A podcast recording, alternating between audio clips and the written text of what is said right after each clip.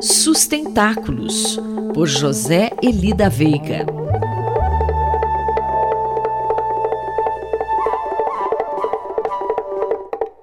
Professor José Elida Veiga, bom dia.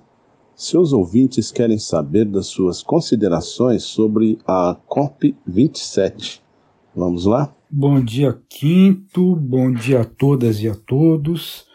É inevitável que hoje o tema seja a tal da 27 COP, né? a Conferência das Partes da Convenção do Clima tal.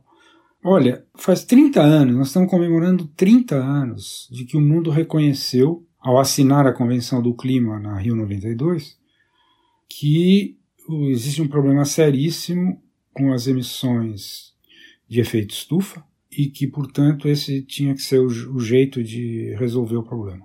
Uh, e agora, 30 anos depois, o que a gente assiste é assim: uma corrida da Fórmula 1, que por si só é um esporte que promove o motor, né, o automóvel, e que ainda por cima tem o descaramento de dizer que o evento foi neutro em carbono. E do outro lado, quer dizer, a COP ficou meio exprimida entre essa incrível comemoração da Fórmula 1 com uma coisa que talvez seja até pior, que essa isso está sendo chamado de catastrófica Copa da FIFA, né, futebol, em que as violações aos direitos humanos da, atuais e principalmente os direitos humanos do futuro, né, das gerações futuras, dos jovens atuais, são simplesmente inacreditáveis.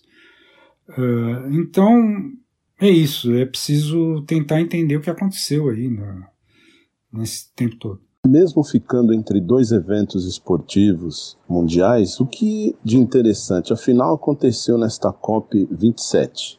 Em termos históricos, o que interessa é ver que na decisão lá atrás, há 30 anos atrás, a decisão foi de que todos os países do mundo, quer dizer, quase 200, teriam que tomar todos os anos nessas tais conferências das partes decisões quase por unanimidade. O que é um despautério, é impossível imaginar que alguma coisa possa andar dessa forma. Né? Por isso que a gente assiste essas coisas meio pífias aí. Que, dessa vez inventaram um fundo. Bom, tudo bem, é interessante a ideia do fundo. Agora vai levar décadas para que se consiga regulamentar esse fundo que é complicadíssimo. Né? Eu não tenho tempo nessa coluna para explicar por que é tão complicado.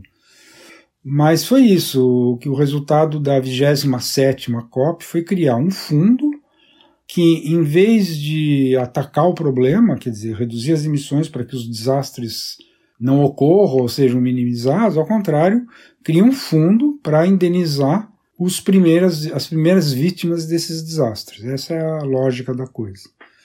Eu Gostaria muito que os ouvintes que se interessam pela questão do aquecimento global tirassem um tempinho para ler a coluna que vai sair amanhã no Valor, em que a ideia central é essa que eu acabei de sintetizar aqui, mas onde eu faço algumas, uh, alguns, dou algumas dicas, principalmente para quem quiser estudar a teoria econômica a respeito disso, e também algumas comparações históricas que me parecem as mais relevantes, tanto com a questão do tabagismo, quanto com a questão do fim da escravidão, ou pelo menos de todo o processo que levou ao fim da escravidão no século XIX.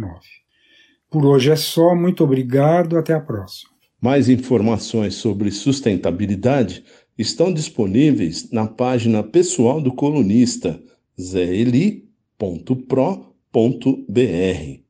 Eu, Antônio Carlos Quinto, conversei com o professor José Eli da Veiga para a Rádio USP. Sustentáculos, por José Eli da Veiga.